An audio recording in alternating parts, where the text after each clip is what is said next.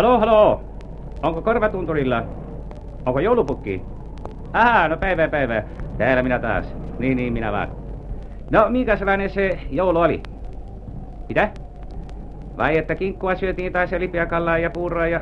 Niin, niin, niin, niin, niin, niin. arvaa. No entäs sitten ne joululahjat, mitenkäs niiden kävi? Mitä? Sattui pieniä kommelluksia. No mitä esimerkiksi? Vai niin, vai niin. Vai sattui Anopille tulemaan parrana jo kone. vai niin. No sattua sitä. Näin vauhdikkaasti keskusteli Markus Setä joulupukin kanssa, ja joulupukkihan oli tuolloin korvatunturilla.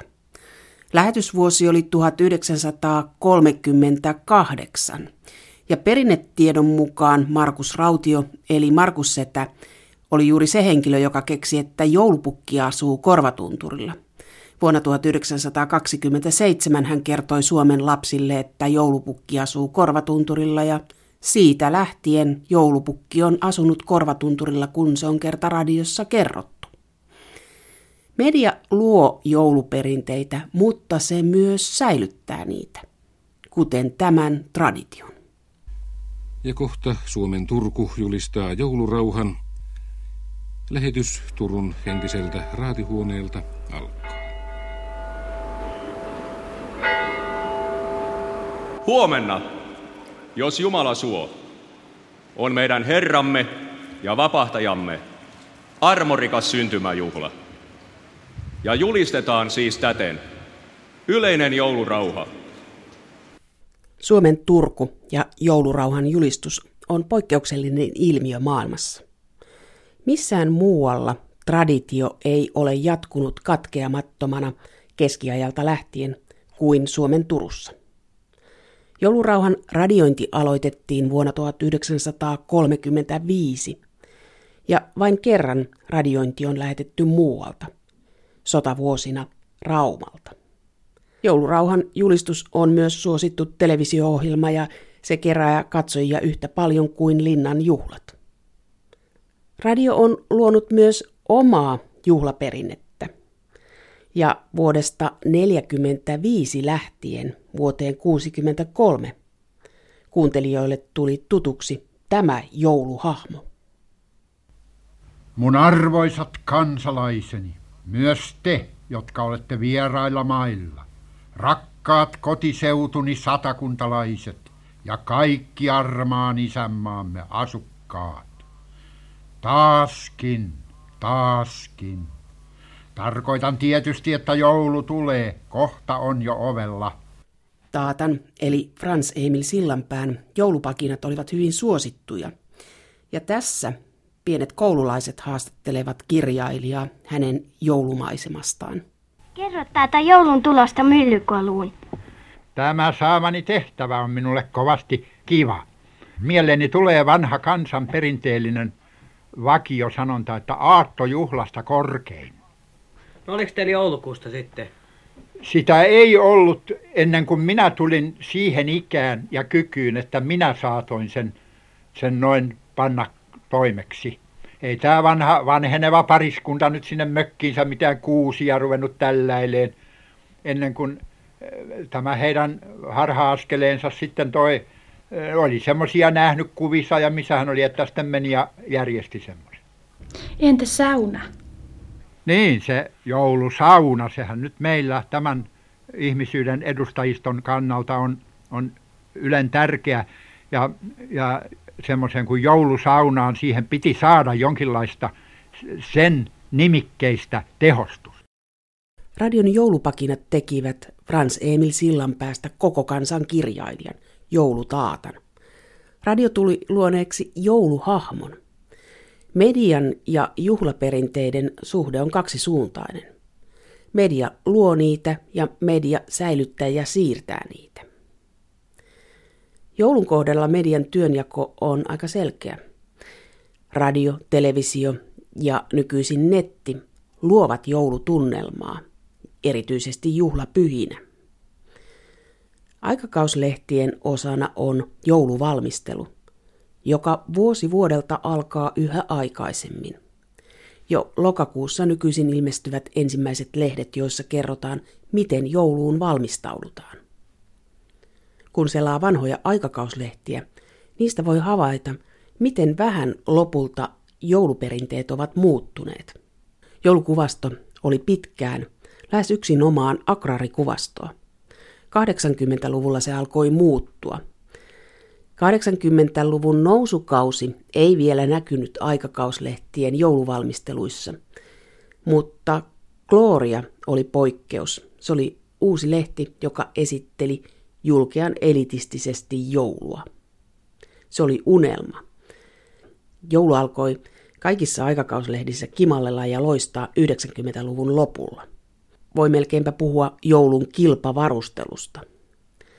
Ja sehän aiheutti erityisesti naisille stressiä, pitääkö kaikki tämä tehdä ja valmistella. Kaikki eivät osanneet lukea lavastettua joulua satuna, vaan neuvokki virtenä, että tämä on tehtävä. Neuvokkaat Martat puhalsivat pelin sitten poikki ja 2004 Marttojen joulukirjassa kerrottiin, että jos aiot viettää joulusi komerossa, siivoa se. Silavaa vai mitä se meinaa, onko nuo liian pieniä nämä joulukalaksi nämä silakat? Kuule, pannaan vaan molemmat silakat pöytään, kun kerran joulu on. Ei nää sen puolesta mitään pieniä ole, nää on aika, aika pulskat silakat viitsiksi vilkasta No niin, vähän se. selvä. Pannaan tästä vähän tässä silavaa ja Ensimmäiseksi pannaan tänne vadin pohjalle tämä silava pieni määrä tuolla tavalla ja sitten näitä pulskia silakoita ladotaan, ladotaan tuohon noin sellainen sopiva kerros ja tuosta entäs kun- sipulia kanssa? No sitä se tarvitsee ihan välttämättä, se on selvä se. No Laittelehan joo. sinne kerroksittain. Siitä vaan sanoi Tchaikovsky, kun joulusävelmää sävelsi, niin. Ja taas pannaan vähän sen läskiä välillä. Noin. Ja sitten näitä pulskia silakoita. Jälleen, mulla on semmonen tunne, että ei tämä mikään tyyris jouluruoka ole, mutta eiköhän tästä tule aika maukas. Näin rapsakasti kokkasivat jouluruokaa suositut televisiokokit Jaakko Kolmonen ja Veijo Vanamo 40 vuotta sitten. Noista ajoista ruokakulttuuri on muuttunut erittäin paljon. Se on monipuolistunut, mutta myös ruoanlaitosta on tullut suosittu harrastus ja ruoanlaitto on mediassa tällä hetkellä erittäin suosittua. Siitä kertoo ruokaohjelmien määrä. Myös netissä on paljon ruoasta kertovia videoita ja erityisesti ruokablogeja. Tietokirjailija ja ruokatoimittaja Soili Soisalo on tehnyt aikakauslehtiin ruokajuttuja vuodesta 1987 lähtien. Ja hän on myös perehtynyt ruokakulttuuriin ja jouluun.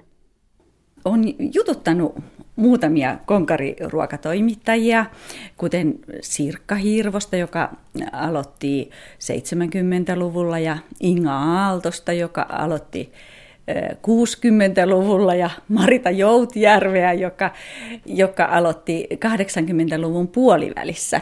Ja, ja esimerkiksi Marita totesi näin, että, että 80-luvun puolivälissä oli vielä hyvin perinteistä jouluruoka. Ja sitten kun minä itse olen työskennellyt terveyslehdessä enimmäkseen, niin, niin siellä se ruoka aina liittyy jollakin tavalla terveyteen. Millä tavalla tästä joulusta ja jouluruuasta kerrottiin silloin 80-luvun lopulla? Se oli aikamoista nousukautta. Tuntui, että silloin ei mikään riitä. Että keksittiin ka- kaiken maailman hummeria ja osteria ja, ja muuta, mikä ei oikeastaan niin kuin sopinut edes Suomeen. Ja, ja sitten tuntui, että ei niitä ohjeita varmaan Helsingin ulkopuolella kukaan kuitenkaan ei ehkä käyttänytkään, mutta piti olla tosi näyttävää ja aina jotain uutta ja mahtavaa. Eli tämä nousukausi näkyi näissä jouluruuissa, mutta sitten siinä rinnalla kulki nämä perinteiset jouluruuat. Kyllä, koko ajan on kulkenut perinteiset, että, että varsinkin Inga Aaltonen totesi näin, että, että kotilieden lukijat oli hyvin kantauttavia ja, ja samoin Sirkka Hirmonen puhui, että seuran lukijat oli kovin, kovin aktiivisia, että heti jos ei tullut sitä perinteistä kinkun ohjetta, niin, niin siellä purnattiin, että, että kuitenkin piti aina, aina myöskin ne perinteiset kulkea rinnalla. Mutta kun molemmissa lehdissä oli paljon ohjeita, niin, niin siellä sitten pystyttiin laittamaan sekä uutta että vanhaa. Liittyykö tähän sitten 80-luvulla se, että haluttiin vanhasta ulos, että haluttiin hylätä se vanha joulu? Ehkä jotain sel- sellaista ää, saattaisi olla. Ja kyllä lukijoille tietysti haluttiin tarjota niin kuin uusia elämyksiä ja, ja kokemuksia, että, että varmaan se oli, oli myös sitten siinä takana. Mutta sitten, sitten siinä, kun varat vähän väheni ja tuli 90-luvun lama, niin tuli vähän niin kuin paluu arkeen ja palattiin siihen kinkkuunkin paljon tukevammin ja, ja ehkä, ehkä vähän ruvettiin tota noin korostamaan myöskin sitä suomalaisen ruoan merkitystä, että täällä pysyisi niin kuin elintar- tota, maanviljelys ja elintarviketeollisuus, ruoantuotanto, että, että vähän yritettiin ehkä ehkä nostaa sitä suom- suomalaisuutta ja, ja kaivettiin niitä perinteisiäkin ohjeita, mutta aina niihin jotain semmoista uutta viritystä, uutta maustamista ja semmoista kehiteltiin mukaan. Myöskin tota noin, täytyy ottaa huomioon, että oli uusia, uusia ruoanvalmistusvälineitä, että, että itse on tehnyt joskus jouluruuat kokonaan mikroaaltouunilla – se, oli, se oli siinä 80-luvun lopulla uusi väline. Ja, ja kaikkea tämmöistä uutta piti kokeilla. Ja, ja tota noin, Kotilieden ruokatoimittaja Inga Aaltonen kertoi, että, että kun lehti, lehti meni paljon tuonne maaseudulle ja luovuttiin noista leivinuuneista ja muuta, niin, niin täytyy ruveta tekemään niin pienempiä ohjeita ja, ja tota noin, tarkempia tarkempia tota, ajotuksia niille paistamisille ja muu, muuta. Ja, ja, tota, ja hän kertoo myös keventäneensä ohjeita, että, että tota, perinteisissä ohjeissa oli, oli niin suuria voi, voimääriä, että hän niitä kokeili sitten pienemmillä määrillä ja tuli hyvää. Ja, ja tota, että se semmoinen pieni semmoinen muokkaus on ollut kyllä koko ajan käynnissä. Se on koko ajan ollut sekä terveysvalistajilla että, että tota noin, var, varmasti niin kuin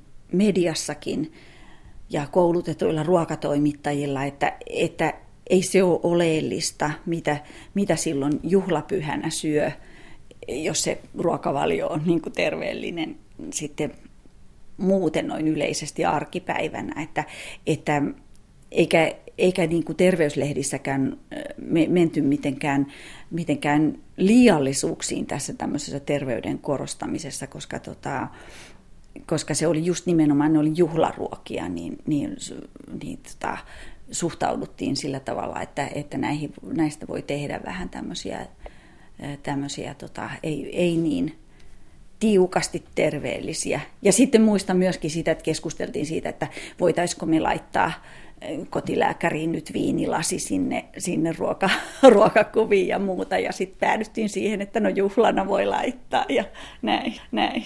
No koska viinilasi tuli jo Ouluruokiin tai tuli siihen rinnalle viinilasi, koska se sallittiin? No kyllä se siinä 80-luvun lopussa, 90-luvun luvun alussa niin, niin saattoi olla siellä mukana, että, että mm, tuntuu, että itse sitten jossain vaiheessa 2000-luvulla, niin, niin tota, ja olisin taas mieluummin jättänyt sen pois, kun, kun, kun se on, no lasiviiniä on terveydeksi, mutta, mutta ei sitä silti tarvitse korostaa niissä ku, kuvissa. Kuule, että se on sillä lailla, että jos on viinaton joulu, niin se on leivätön juhannus, eikö panna sahti tulemaan? Kuule, jouluna pitää juoda, mutta ei kyllä liikaa. Nimittäin kun kunnolla juo, niin tulee hyvä ohravuosi, mutta jos juo liikaa, menee ohrat lakoon. Ei me sitä toivota. Kuule, tässä on Ei, mallasta. Eikä me juoda Oikein. liikaa. Ei. Ja vähän humalaa siitä mä en taas me takusi, kun sinun seurassa on. Nostahan sieltä sitä vettä päälle, niin pannaan tämä kalja tästä tulemaan. Sen verran ai, ai, mikä... Tämä se on oma tuoksusa, kuule tämä. Siitä vasta tuoksut rupesi tulemaan. Tuliko humalaa joukkoon? Joku? Tuli, tuli, tuli. Selvä, se ei ole nimittäin miehinen kalja, jollei siellä ole jonkun verran humaloita.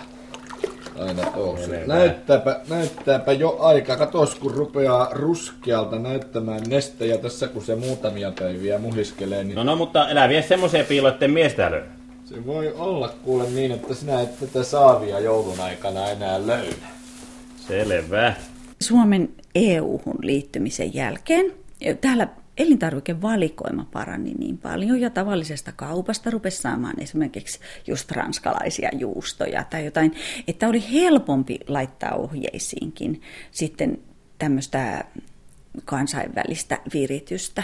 Ja niin kuin, että eurooppalaiset elintarvikkeet tuli niin kuin enemmän meidän kaikkien saataville. Ja, ja toki tietysti niin kuin kauempaakin tuodut, että, että tota, sehän on koko ajan vaan lisääntynyt kansainvälisyys. Mutta se oli, se oli mun mielestä silloin aluksi kovin semmoista niin kuin, mm, tosi, tosi niin kuin positiivista, että, että tehtiin esimerkiksi joidenkin Suomessa asuvien äh, muualta muuttaneiden kanssa niin kuin yhdessä, että mit, mitkä on heidän jouluherkut ja, ja sitten tota noin, laitettiin niistä sitten ohjeita lehteen ja, pitkään Menaisissa ja Gloriassa vaikuttanut ruokatoimittaja Tiina Rantanen totesi, että, että hän sai kauheat haukut siitä, kun hän oli kuoruttanut pe- siis joiltakin lukijoilta, ei tietenkään kaikilta, siitä, että, että kuinka, kuinka nyt oli voinut kuoruttaa joulukinkun pestolla, että ihan pyhä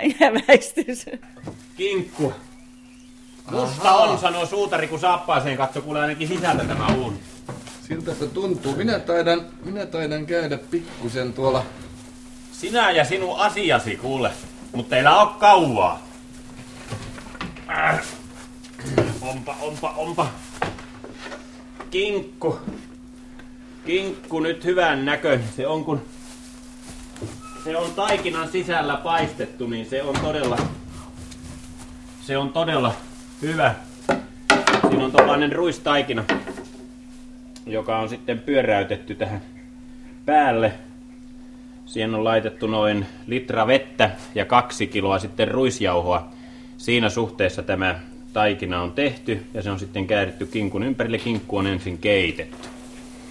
Ja sitten pantu uuniin kypsymään ja niin se taikinan kuori on sitten ups, ups onkin lämmin, se on suojannut kinkkua ja siinä on sitten niin kuin leipä sekä kinkku ruokailtava mitkä asiat on pysyviä, kun puhutaan jouluruuista, niin mitkä siellä on ollut sellaisia, jotka on koko ajan mukana? Se on aika jännä juttu, että, että ihmiset kuitenkin sitten jotenkin toivoo niitä perinteisiäkin ohjeita sinne, sinne rinnalle, että vaikka siellä olisi vähän uudella tavalla maustettu, niin sitten kuitenkin niitä, niitä laatikoita ja muuta pitää olla. Että, mutta jotenkin se kinkku on siellä keikkunut aina mukana. Että ihan, ihan tota noin uusimmissakin tuommoisissa jo, joulu, jo, julkaisuissa, niin, niin kyllä siellä ainakin jollain tavalla se kinkku. Ja usein vielä semmoinen perinteinen kinkkuohje on mukana. Ja, ja sitten piparkakut on yksi vähän ehkä uusilla tavoilla ja Hesarihan esimerkiksi julistaa näitä piparkakkurakennusarkkitehtuurikilpailuja ja että se pipari jotenkin kuuluu siihen jouluun ja nämä juurekset monella tavalla, että ehkä niistä tehdään erilaisia ruokia. Uunijuureksina laittaa joulusia mausteita ja, tai tehdä bataattilaatikkoita. Bataatti on, on jotenkin tullut sinne suomalaisten juuresten rinnalle sinne joulupöytään. Ja, niin nämä muutamat on kyllä pysynyt. Että, että lipeä kala on ehkä sellainen, joka on, on vähän niin kuin häipynyt, mutta ei kaikilta kuitenkaan sekään. Laatikot ovat säilyttäneet asemansa, vaikka aika moni sanoo, että laatikot ei lopulta ole enää nykymaun mukaan niin maukkaita kuin ne on ehkä aikaisemmin ollut. Nyt on kuitenkin esimerkiksi nostettu tätä kasvissyömistä ja nehän on niin kuin alun perin oikeastaan ihan vegeruokaa, että, että tota noin, sieltähän se on hyvä lähteä sitten, jos haluaa näitä perinteisiä makuja kuljettaa mukana. No mikäs median rooli on tässä? Myötäileekö media sitä kansalaisten makua vai luoko se uus, uusia makuja, uutta ruokakulttuuria? No tämä on just niin kuin jännä, mä itsekin mietin, tota, että tuleeko ne trendit niin kuin muualta ja sitten, sitten tota noin, sen mukaan tehdään. Mä luulen, että toi kasvissyönti on ehkä niin päin, että, että tota, koska on paljon tällä hetkellä kasvisruuasta kiinnostuneita ja semmoisia, jotka syö kasvispainotteisesti ja sitten on ihan tämmöisiä vegeperheitä, niin osittain tuntuu, että medialla on vähän semmoinen niin kuin, niin kuin velvollisuus tehdä myös heille. Et joskus se näkyy vähän niin kuin ohjeissakin, että ei ole, ei ole välttämättä niin kuin, niin kuin, ää, että se ei ole välttämättä niin tuttua. Keksitty ihan tavallaan semmoisia uusia, jotka jollain tavalla niin kuin on jouluisia ja sopii, sopii joulupöytään. Että näin, näin justiin, muistaakseni joku blokkari oli nostanut intialaisia makuja joulupöytäänsä ja, ja tota noin, nehän sopii oikein hyvin, siellä on hyvin jouluis, jouluisia mausteita, että, että siinä on niin kuin, niin kuin monia tapoja, mutta on myös niin, että media on vaikuttanut joihinkin suomalaisiin ruokatrendeihin, että, että, että sitä on ihan tutkittukin, niin, niin joku 70-luvulla joku ruokatoimittajien yhteinen Kiinan matka vaikutti niin, että tuli tota, noin sen tyyppisiä elintarvikkeita, joista pystyttiin valmistamaan sitten, sitten oikeanlaisia ruokia. Ja ehkä joku, joku tai-ruokakin on vähän levinnyt joidenkin tämmöistä, kun on, on tosi paljon ollut lehdissä kirjoittelua. To, toki tietysti ihmiset matkustaa paljon myös Taimaahan. Että. Näkyykö näissä blokkareiden kirjoituksissa se, että he ovat luomassa uudenlaista juhlakulttuuria? Kyllä varmasti jonkun verran näkyy. Mutta sitten jos ajatellaan jotain blokkareita, voi hyvin henkilökohtaisesti ki- kirjoitella, ää, laittaa, laittaa niin omia, omia tota noin, mielipiteitään ja, ja mielireseptejä ja muuta eikä välttämättä tarvitse niin ajatella sitä kohderyhmää. Että sieltä tulee kaikenlaista uutta, mutta sitten osittain on myös sellaista, että, että he sitten taas seuraa, mitä maailmalla on, että, että sieltä ne trendit sitten kiertää meille. Mutta uskoisin kyllä, että, että semmoista monipuolisuutta kyllä on tulossa ja erilaisia juhlimistapoja. Ja... Kuinka paljon nämä mainostajat vaikuttaa siihen, miten jouluruuista on kerrottu? Kaupallisia ähm, lehtiähän on ja, ja muitakin medioita, siis kaikilla kauppaketjuilla on nämä omat nettisivut, joista voi hakea siis elintarvikekaupoilla, niin näistä voi hakea reseptejä ja, ja, ja kai, suurilla elintarviketuottajilla on omat sivut, kaikki, kaikki valiot ja Suomen sokerit ja muut, että, että tota noin, sieltä voi kaikenlaista ohjetta hakea. Näistä on tullut aikakauslehdille ja sanomalehdille kilpailijoita tässä joulun ruokakulttuurissa. Kyllä on, kyllä on ihan se, selvästi, että tota noin, nykyään kun nämä kanavat on niin moninaiset, niin se on ehkä helppoakin. Jouluerellä pestiin pirttiä, siivottiin, mutta jo talvisiivous oli semmoinen höyrynen ja hikinen se pirtti. Ja äh, mun kotonani oli semmoiset suuret leveät lattiaparret, niin äh, hiekalla ja luuralla se hankattiin. Jalan alla oli luuta ja lykettiin niin, että kura kuorsu. Ja pestiin, ensin kasteltiin se kylmä, tai kuumalla vetellä, että sitten alkoi irtoamaan se lika. Ja lakastiin pois ja sitten suurella pelava raitilla sanottiin semmoista niin kuin lakanammoinen, niin semmoisen kanssa oikein, että me pääsimme lapsekin sitten pienemmät kyytille, kun isompi veti sitä lakanaan, toinen istui siinä päällä, niin saatiin kuivattua lattia. Se oli ihan hienoa, kun pääsi joulu, jouluerellä lattiaa kuivaamaan. Olet ruokatoimittaja, mutta oletko seurannut Soili Soisalo tätä keskustelua joulusiivoamisesta? Onko se muuttunut? Niin se on niin kuin naisten kontolla ollut se, se joulun rakentaminen ja siivoaminen. Ja, e, että on saattanut olla semmoinen naisille aika raskaskin vuoden aika se joulu. Niin kyllä varmaan naistenlehdet on aina, aina kuitenkin semmoiseen niin kuin naisten tasa-arvoon pyrkinyt ja, ja semmoisen naisten työn helpottamiseen, että, että että kyllä varmaan sitä, sitä semmoista siivouksen helpottamistakin on monella tavalla niin kuin tuotu esiin jo tässä useamman kymmenen vuoden ajan. Meidän juhlakulttuurin on perinteisesti kuulunut se, että oli joulu, juhannus, pääsiäinen, mikä tahansa juhla, niin että ruoka tehdään itse. Onko se rahakysymys vai onko, onko se niin kulttuurikysymys, että korostetaan sitä, että tee itse kaikki? Niin, no ne ohjeet on tietysti, ihmiset haluaa ehkä elää sitä joulua ja yleensäkin sitä ruokajuhlaa, että sitä makustellaan sieltä lehdestä ja niitä on ehkä kiva, kiva niin kuin lukea niitä tarinoita ja, ja tota, jotkut jopa lukee reseptejä, vaikka ei laittaiskaan sitten itse. Että, mutta kyllä se totuus on, että, että sitä valmista menee kaupaksi ja sitten sitten kyllä monet tilaa siis semmoisia, että on, on semmoisia hyviä paikkoja tiedetään, että sieltä ja sieltä saa hyvät laatikot. Esimerkiksi jotain semmoisia pienempiä toimittajia ja näin, että, että ja, ja pitopalveluilla on kiirettä ja muuta. Että kyllä, kyllä suomalaiset osaa jonkun verran myös ostaa valmista ruokaa ja helpottaa sitä omaa työtä.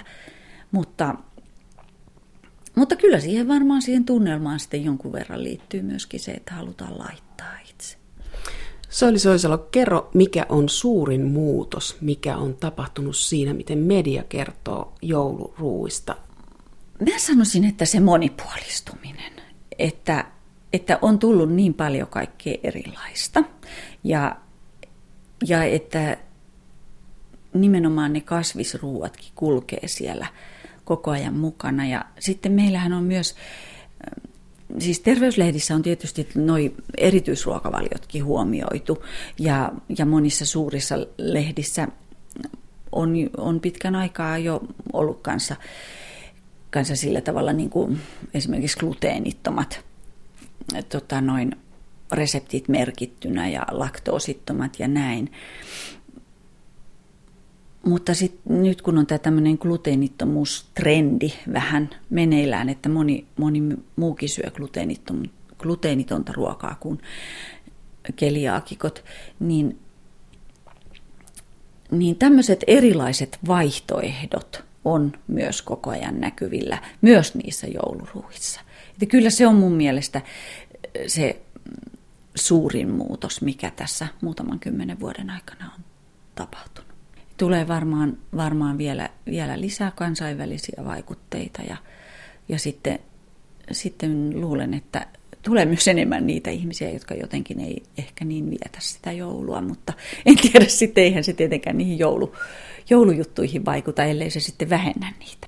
No entäs tuota, semmoiset kuin jouluruokien varaamiset, mitenkäs ne semmoinen täällä te, teillä No tapahtuu? se riisipuurohan se keitetään ja siihen rusinoista ja marjoista soppa tehdään sitten. Semmoinen se on se jouluruoka meillä. Entäs tuommoista vahvempaa ruokaa, joulukinkkua tai semmoista, onko teillä sitä ollut? Siitä ei ole järjestetty vielä koskaan. Entäs lipeä kala? Ei lipeä kallaa eikä mitään sellaisia. No kun teillä keitetään tuo joulupuuro, riisipuuro, niin kuinka suuri kattila sitä varten pitää ottaa? No sitä varten täytyy ottaa siinä 4-15 litran kattila, että se sopii siinä hyvin keittämään. Niin. No kuinka suuri pullataikina emännän pitää alustaa, jotta kaikille riittää jouluksi pullaa? No se pitää 15 litran sankko, meillä sankopissa sanotaan noita ämpäreitä, niin se alustaa niin täynnä kuin suinkin se saattaa, että siihen menee siinä 8-9 kiloa jauhoja. Näin kertoi jouluvalmisteluistaan koilismaalainen 19-lapsisen perheen äiti, toimittaja Niilo Ihamäelle vuonna 1955. Media on kertonut erilaisista jouluista, syrjäseudun jouluista, kartanojouluista, ja mediassa on oltu huolissaan siitä, millainen joulu tulee sinne, missä ei ole varaa juhlia. Vuonna 1958 huolensa esitti presidentin puoliso rouva Sylvi Kekkonen. Monet järjestöt ovat keränneet joulupaketteja niille, joiden oma varallisuus ei salli heidän mennä myytävänä olevan hyvän ja kauniin joukosta lahjoja valitsemaan. Olosuhteiden pakosta työttömäksi joutuneiden joukko tekee varattomien määrän murheellisen suureksi. Järjestöjen jäsenten lämmin myötämieli kaikkia kanssaihmisiään kohtaan on saanut heidät liikkeelle joulun merkeissä, ja he ansaitsevat siitä jokaisen kiitoksen. Emeritta päätoimittaja Elina Simonen, aloitit aikakauslehden toimittajana 60-luvun alussa ja jäit eläkkeelle Kotilieden päätoimittajan paikalta 2005. Millaista joulua tehtiin 60-luvun alkupuolella aikakauslehtiin? Mulla on sulle yllätys tässä, hetki vaan. Nimittäin tämä kuva, joka mä kohta näytän sulle, niin tämä oli aika tyypillinen, joko joulu tai uuden vuoden kanssa oli sellainen, jossa joko vauva taljalla marssi tai kontas kohti uutta vuotta, uutta neitsellistä vuotta ja tulevaisuutta, tai nainen tihrusteli turkisten läpi ja sitten sinne oli kello, jossa, joka näytti viittavaille 12. Ja nyt mä näytän sulle tämän, tunnistatko henkilön? Olisiko tuo Pirkko Mannola? Se on minä. mä oon oikein imareltu tästä, nimittäin mä olin naisten maailman nimisessä lehdessä 18-vuotiaana ja, ja tuota, se todistaa myös niin kuin lehden köyhyyttä. Mutta tällaisia ne oli tällaisia kesyjä, aika kliseemäisiä nämä joulukannet. Sitten saattoi olla joku julkistonttuhattu päässä joulunumerossa julkiksen piti olla mieluummin, sanotaan niin kuin Katri Helena, eikä esimerkiksi Irving Goodman, koska, tai nykyisin Big Brother-tyyppi, koska ne sopisi joulun henkeen. Ja sitten tehtiin kiertohaastatteluja, jossa esimerkiksi kysyttiin, mikä oli paras joulumuisto sieltä lapsuuden joulu, mitä toivosti joululahjaksi.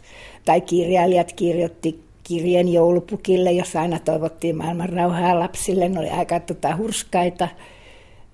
Ja niin tämän tapaisia, sanoisin, että silloin mun mielestä niin paljon ei tehty joulua. Nyt esimerkiksi, jos mä puhun kotileiden ajasta, niin jo lokakuussa niin joulun tekemisiin valmistuttiin niin kuin talvisotaan. Et siellä oli siis hirveitä kokouksia, päätettiin mitkä on joulun värit, onko ne valkohopea, punavihreä. Ja sitten aloitettiin tekemällä näitä joululahjavinkkejä, tee se itse käsin, tämmöisiä, nyt mä puhun tietenkin kotilehdestä koko ajan, että ei suosittu niinkään ostoslahjoja kuin näitä tee itse. Seuraavaksi tehtiin leivonnaiset, teepä pakastimen niin, ja sitten seuraavassa numerossa ruuat. Ja sitten se itse joulunumero oli hurskaampi. Siinä sitten muistutettiin, että joulurauha ja hiljennyt ja tärkeintä on yhdessä ollut ja unohdettiin, että oltiin patisteltu koko syksynäisiä tekemään töitä. Mutta silloin 60-luvulla niin se oli aika vähäistä, että se oli yksi numero, jossa oli näitä muisteluja ja muuta ja joulukansi. Mutta koska tämä joulun kilpavarustelu sitten oikeastaan alkoi mediassa? Tuota, se varmasti, ö, mä yritän nyt muistella, mä olin sitten naistenlehti Annas, joka on siis viikkolehti, niin 70-luvun.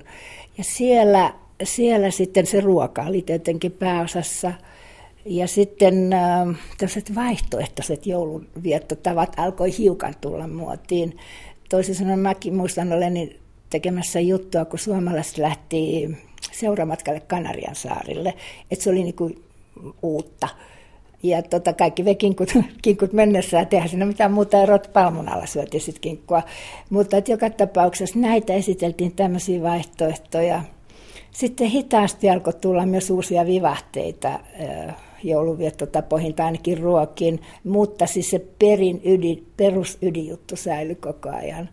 Että, että nämä on aina semmoisia sivu, sivuteemoja olleet, nämä erilaiset jouluviettotavat. Ja sittenhän tuli esimerkiksi sinkkujoulut, huolestuttiin, että mitä yksinäiset tekevät. Ja sitten tuli ehkä uusi perheen joulut, mutta nekin oli aina sivujuttuja. Aina kuitenkin se kova ydin oli juuri se perhe. Ja senhän takia sitten taas erilaiset terapeutit, psykologit huolestuu siitä, että nyt sitten ihmiset ahdistuu, jolla ei ole perhe- ja sukujoulu ja ryhtyy antaa neuvoja, näin selviät. Ja, ja tota, sitten tulee näin selviät joulustressistä. Että onhan tässä jotain ihan hulluakin. Elina Simonen, äh, muistatko omasta lapsuudestasi, että mikä merkitys medialla oli joulun luomisessa? Radiolla tai televisiolla tai lehdillä? Radiolla oli se valvola ja se tuli ihan suunnattoman mukava perinne. Perinne, että silloin aina kokoonnuttiin tosiaan radion ääreen ja silloin saatiin valvoa kauan ja sitten sitä te ompeli tai virkkas jotakin patalappua liikuttavaa äidille joululahjaksi tai teki kynänpyyhkimiä tai jotain vastaavaa. Se oli, se oli semmoinen kansaa kokoava perinne, että radiolla oli ja tietenkin radion kautta joululauluilla oli fantastinen merkitys. Ja sitten tietysti Turun joulurauha. Mutta kyllähän tietenkin Suomi sulkeutui ihan pitkälle 80-luvulle asti ei, aattos, aatto, aattona ei ollut mikään auki. Että ihmisten oli pakko viettää joulua. Ei ollut muuta mahdollisuutta. Että nythän alkaa ravintoloita auki, baareja, kahviloita. Elokuvista mä en tiedä. 60-70-luvulla oli nuorisokapinaa. Herättikö tämä traditionaalinen joulu mitään vastustusta tai näkyykö se mediassa, että olisi ollut tällaista juhlien tai traditioiden vastustusta? Ei, mä muistan korkeintaan, kun tehtiin näitä jouluvietto erilaisia jouluviettokiertohaastatteluja, niin sitten siellä saattoi aina olla joku päivästävä joulukriitikko saattoi olla, joka sanoi, että minä vastustan kaupallista joulua ja perusteli sen. Mutta hän oli sitten yksi huutavan ääni korvessa. Tavallaan sitten semmoinen niin 70-luvun loppupuolella tuli se kaupallisen joulun vastustaminen sillä lailla, ehkä se heijastui lehdessä, että näitä tee itse joululahjoja ja, tai annetaan joululahjaksi esimerkiksi, mm, että hoidan lapsiasi tai leikkaa nurmikkosi tai jotain tämmöisiä. Ja sitten alettiin antaa budjetteja joulu, no ex sadalla markalla, tai silloin oli vielä markkoja. Mutta en huomannut, en mä huomannut muuten. Kotilehdessä mä en silloin ollut, mutta tuota, kotiliesi sitten niin omalla tavallaan ää, taipui paineisiin, eli siellä vähennettiin kristillistä henkeä. Kotiliedessä oli tuonne 80-luvun lopulle asti oli tämmöinen, että tee se itse lahjat. Lahjat piti tehdä itse. Sitä korostettiin. Ja sitten myös tämmöistä niin kuin yhdessä tekemistä, eikä ollenkaan hullumpi tapa, koska siis meillä on aika vähän perinteitä, joulukaiket on niin kuin se kaikkein, kaikkein tota, niin kuin perinteisin perhe- ja sukujuhla. Ja korostettiin myös, että äiti ja tytär tekevät yhdessä tai, tai paistavat piparkakkutaloon ja siitä tulee suvun piparkakkutalo tai on jotkut tietyt reseptit, jotka tehdään vuosi toisensa jälkeen. Että niitä ostolahjat oli yleensä kirjalahjoja. Ja siitä saisi mun mielestä kirjankustantajat kyllä antaa palkinnon kaikille suomalaisille lehdille, kaikille medialle, koska kaikki kaikki julkaisee joululahjakirjalistoja. Se oli aika pitkään sitten tämä joulun kuvasto oli agrarikuvasto, että se oli edelleen näitä himmeleitä ja oljet oli aikanaan lattialla, mutta oljet jäi suomalaiseen jouluun ja ne näkyi aikakauslehtien kuvituksessa. Mä luulen, että tässä niin koristeluideologissa on myös vallalla tämä jos voisi sanoa tämmöinen suomalainen, mun mielestä aika kyllästyttävä Artek-tyyppinen ajattelu, joka on meillä ollut vuosikymmeniä, joka suosii siis äärimmäistä niukkuutta, vaaleita väriä, puupintaa, jokunen hyvin valittu ja sinne siellä sun täällä. Ja, ja sitä niin kuin sitten tuotettiin vähän jouluunkin, että, mutta mikä joulu on semmoinen, jossa kuusi jossain purkissa ja siis siinä on joku olkipukki ja siinä kaikki. Että kyllä mun mielestä joulu saa suoraan sanoa vähän kimmeltä ja glitrata ja loistaa ja olla valossa. Ja sit, sitähän se on nyt, ei sen puoleen. Se on, nämä kimmellykset on lisääntynyt koko ajan. Mutta jotenkin mä luulen, että silloin siihen, se kuului vähän suomalaisen design-tyyliin, armirat ja Artek-tyyppisen ajatteluun, että yhtä niukkaa se joulunkin on oltava koristuksiltaan, joka on tylsää. Sinulla on pitkä ura aikakauslehdissä, niin onko se tapa, jolla joulusta kerrottiin, niin mikä, mitä siinä tapahtui, siinä median tavassa kertoa joulusta? Hyvin vähän. Hyvin vähän tapahtui. Siis se, ehkäpä enemmän huomioitiin muun muassa sitä, että naiset käy työssä, että naisen kunnia ei ollut enää kiinni siitä, että se tekee kaiken alusta loppuun, raastaa lantot ja porkkanat ja niin edespäin, vaan sitten alkoi tulla näitä näin tuunaat valmiita laatikoita tehdä niistä, että vähän hellitettiin. Ja se Marttojen kampanja oli fantastisen hyvä se, se että, että älä siivo kaappejas, mikäli tai jo viettää joulua kaapissa. Se oli musta se meni läpi, se oli hauska, kiva, hyvä. Ja sitten alettiin tehdä tuota, äh, juuri, että suojeltaisiin naisia joulustressiltä, koska jouluhan on naisten juhla. Mies on vähän niin kuin ylimääräinen, joka hakee sen kuusen suurieleisesti ja siinä kaikki. Niin alettiin tehdä kaiken maailman aikatauluja. Et sillä lailla niin kuin naisen koko elämä, elämä niin kuin minuuttitolkulla suunnattiin kohti joulua. Mutta niin kuin sanottu, Suomessa hellitettiin vähän näillä, että tuuna tai tee yksinkertaisempi joulu. Elina Simonen, mistä se tuli tämä ajatus, joulu pitää järjestää, joulu pitää lavastaa mahdollisimman tehokkaasti. Et sitähän media kertoi tätä kertomusta. Ei voi kieltää myös, että se on siis äh, lehdillä myös kaupallinen. Äh, yleensä joulunumerot on kaupallisen menestystarina. Niitä ensimmäiset joululehdethän tulee jo lokakuun lopussa. Se on vasta semmoinen niin yleiskatsaus, että joulu on tulossa ja siinä on kuvia, jotka on otettu edellisenä vuonna, jolloin on ollut lunta toivon mukaan. Ne lehdet pullottaa ilmoituksia myöskin. Ne menee hirveän hyvin irtonumeron myynnissä kaupassa. Siinä on myös tämäkin puoli. Ja sitten se on, se on kauhean tyypillistä naisten lehtimateriaalia, kaunista materiaalia. Sitten kun lehdet alkoi saada myös, että ne oli läpi nelivärisiä, kun aikaisemmin oli mustavalkoisia, no miltä näyttää mustavalkoinen kinkku, ei miltä, niin, niin, tota, niin sitten alettiin myös tehdä tämmöistä kaunista materiaalia ihmiselle, samalla hyötymateriaalia. Ja sitten tota, siinä on kyllä suomalaiset itselukijat on hirveän perinteisiä, että vaikka niin jos ei sitä perinteistä reseptiä ollut, niin tuli aika, aika kiukkuisia soittoja toimitukseen, että missä se on. Me olemme aina tehneet samalla reseptillä.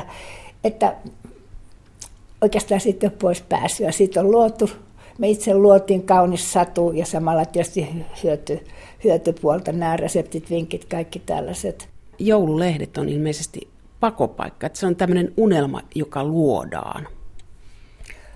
Joo, mä, mä uskon, että se toivon mukaan ei ainoastaan ahdistusta aiheuta, vaan niistä on hyötyä ja iloa. Ja sitten kun ne kuvat on hyvin kauniita, ne on erittäin taitavia nämä yleensä studiotoimittajiksi kutsutut toimittajat, jotka tekee ja stylaa ne kuvat. Ja mennään nyt milloin mennään hankkeen keskelle tai milloin mihinkin papilaan tai muuta, niin tota, ne on, toivon mukaan ne tuo mielihyvää pelkästään ne kuvat. Ja sittenhän niillä kuvilla yritetään antaa kattausvinkkejä tai joulukoristeluvinkkejä ja, ja, ja tämän tapaisia. Että se on varmasti unelmaa, kun katsoo oman pikkuyksiönsä keittiöön, mutta sitten mä uskon suomalaisiin naisiin, että suomalaiset naiset on niin pölvästejä, että ei he niin osaa tehdä eroa lehden todellisuuden ja oman todellisuutensa välillä. Varsinkin kun suomalaisia lehtiä tekee suomalaiset naiset, jotka on ihan samanlaisia palkkatyöläisiä ja pikkulasten äitejä kuin muutkin. Että harvoin ne on kauhean epärealistisia mun mielestä nämä joulujuttujen ruokavinkit tyyliin, osterit tai champagne, ei niitä oikeastaan ole. Mutta saako tota nyt juhlallisesti siteerata, mä muistan yhden Kieku ja Kaiku joulusarjakuvan ja kuuntelijoille, jotka ei ehkä muista, niin tiedokset Kieku ja Kaiku oli legendaarinen sarjakuva, jota Mika Valtari riimitteli pikku moraliteetteja näihin Kieku ja Kaiku, jotka oli kaksi kukkoa ja sitten oli possu ja se oli heidän huosollissa, niin joka tapauksessa yhdessä joulusarjakuvassa ne vietti joulua ja Kieku tai Kaiku meni ostoksille korin kanssa hakemaan ruokaa, tuli korin kanssa takaisin kotiin, kodittomat eläimet tuli häntä vastaan, hän jakeli heille ruoan, tuli tyhjän korin kanssa kotiin, mutta Kieku, Kaiku ja Possu huomasivat, että näinkin voi viettää joulua ja Valtari riimitteli, että parempi kuin herkkutavara on joulumieli avara. Että mitä siitä puurosta? Jaha, aivan niin, niin, niin, se manteli, niin no tietysti, totta kai. Totta kai se manteli puuroon pistetään. Mitä? Ei niin kuin ennen. Kuinka sitten? Mitä? Ai niin, jaha. Mm-hmm. Vai että kuka nyt tänä jouluna puurostaan mantelin löytää, niin se merkitseekin nyt tästä puoleen sitä, että se joka sen mantelin löytää, niin se uutena vuotena ensiksi eroaa. Vai niin? No, no, no, no, no, no, no. Kaipa se siitä järjesti. Kiitoksia vain joulupukki. Kiitos vaan. Kuulemiin.